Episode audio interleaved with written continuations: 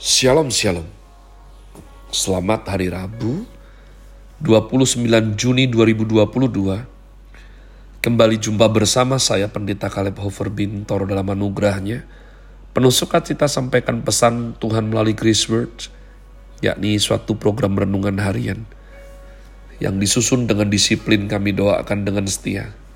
Supaya makin dalam kita beroleh pengertian mengenai iman Pengharapan, dan kasih yang terkandung dalam Kristus Yesus.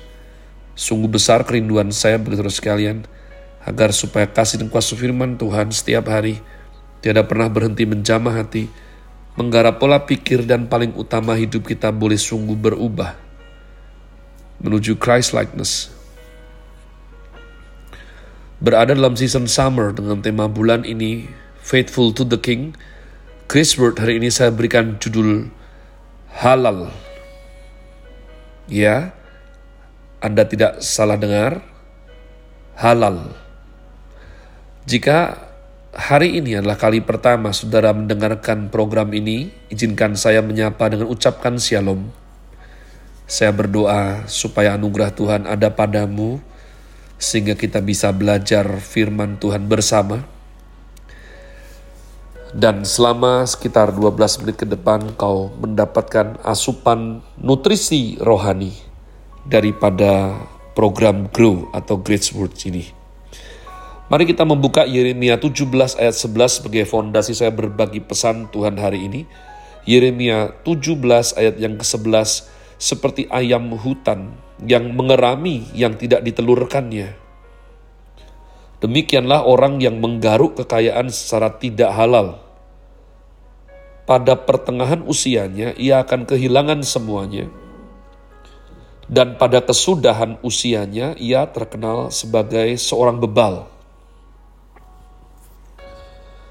Halal adalah kata bahasa Ibrani yang berarti bersinar, shine dalam bahasa Inggris.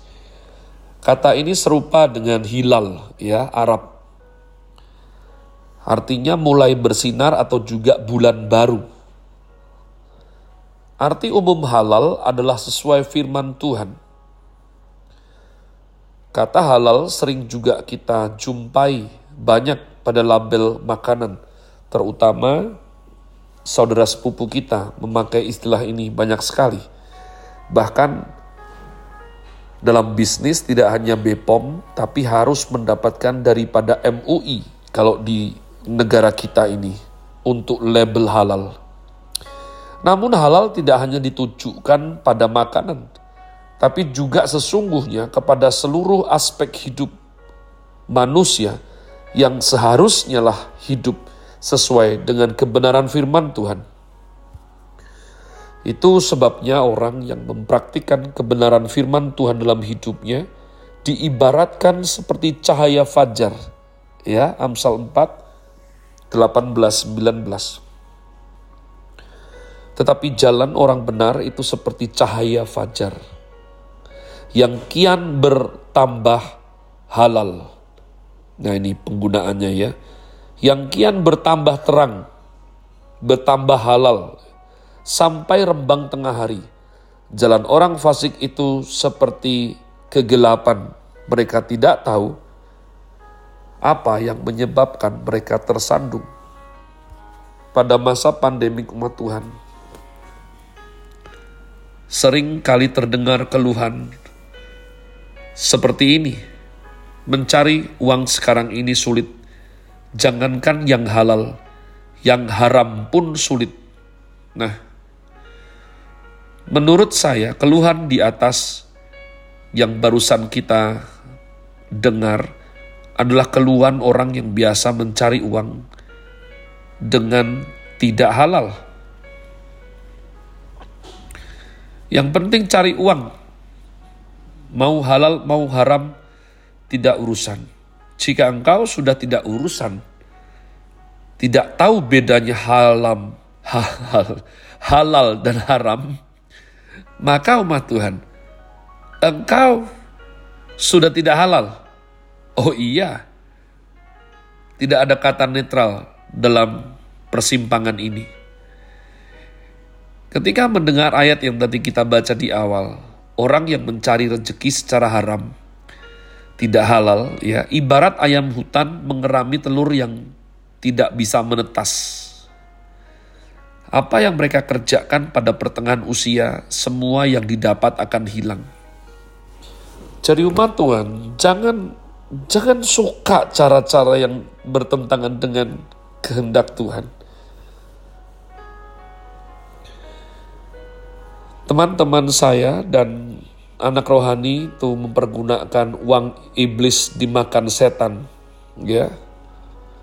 Uang iblis dimakan setan sudah cari uang dengan cara tidak halal, kok nggak pernah ngumpul ya, kok cepat sekali habisnya, bahkan tidak tahu ke mana uangnya. Apa yang mereka kerjakan pada pertengahan usia, semua yang didapat akan hilang. Dan yang parahnya, pada akhir hidupnya menjadi orang yang tidak pernah bisa bertobat. Orang bebal. Orang bebal adalah orang yang bisa bisa mengenal kebenaran, tapi tidak hidup di dalam kebenaran. Mereka tidak mengenal Allah,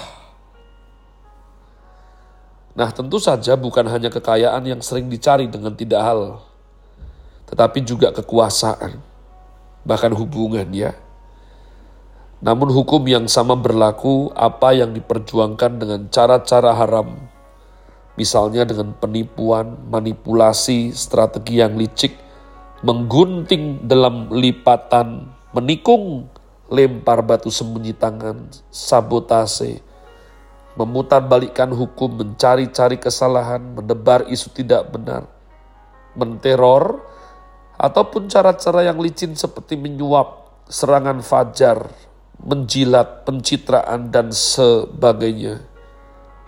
Semua cara yang tidak halal. Ya. Semua cara yang tidak halal di mata Tuhan pada akhirnya semuanya akan sia-sia. Dan sekalipun tujuannya sepertinya mulia, tetapi bila dicapai dengan cara yang kotor, sebenarnya orang tersebut adalah orang buta yang merasa dikenal Allah, berjuang di jalan Allah, tetapi sebetulnya, sesungguhnya ia sama sekali tidak mengenal Allah ia berjalan di dalam kegelapan, bukan berjalan di dalam terang. Hari ini saya serukan umat Tuhan. Periksa hidupmu. Periksa cara bisnismu. Periksa hati nuranimu. Periksa ketika engkau berhubungan dengan orang lain. Terlibat jalinan kerjasama dengan orang lain. Menjalin hubungan dengan pasanganmu ataupun cara engkau berelasi dengan keluargamu, atau dengan sahabatmu, atau dengan klien, bawahan, pegawai, semua orang. Apakah engkau punya ketulusan? Apakah engkau berkepentingan memastikan bahwa engkau berjalan di jalan yang tidak bersimpangan dengan firman Allah? Ingat, ketika engkau terbiasa dengan cara yang tidak halal, Tuhan sudah bilang, nanti pada akhirnya hilang loh. Pada kesudahannya akan kehilangan semuanya. Bahkan kalau diterus-teruskan akan jadi seorang bebal. Orang bebal belum tentu tidak tahu kebenaran. Tapi orang bebal adalah orang yang tahu kebenaran, tapi tidak hidup di dalam kebenaran Akibatnya dia pasti berdiri sebagai seterunya Allah. Musuh Tuhan. Orang seperti ini akan mengakhiri hidupnya dengan begitu buruk. Binasa tanpa bisa ditolong lagi. Saya berdoa orang lain jahat tidak apa-apa.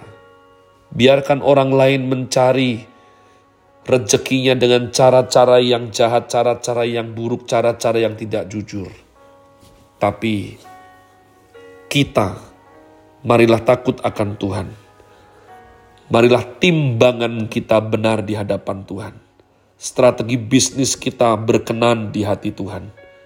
Sehingga Tuhan yang tidak pernah berhutang, Tuhan yang membela orang benar, dia akan mencurahkan berkatnya dalam apa yang kita kerjakan, sehingga boleh berhasil.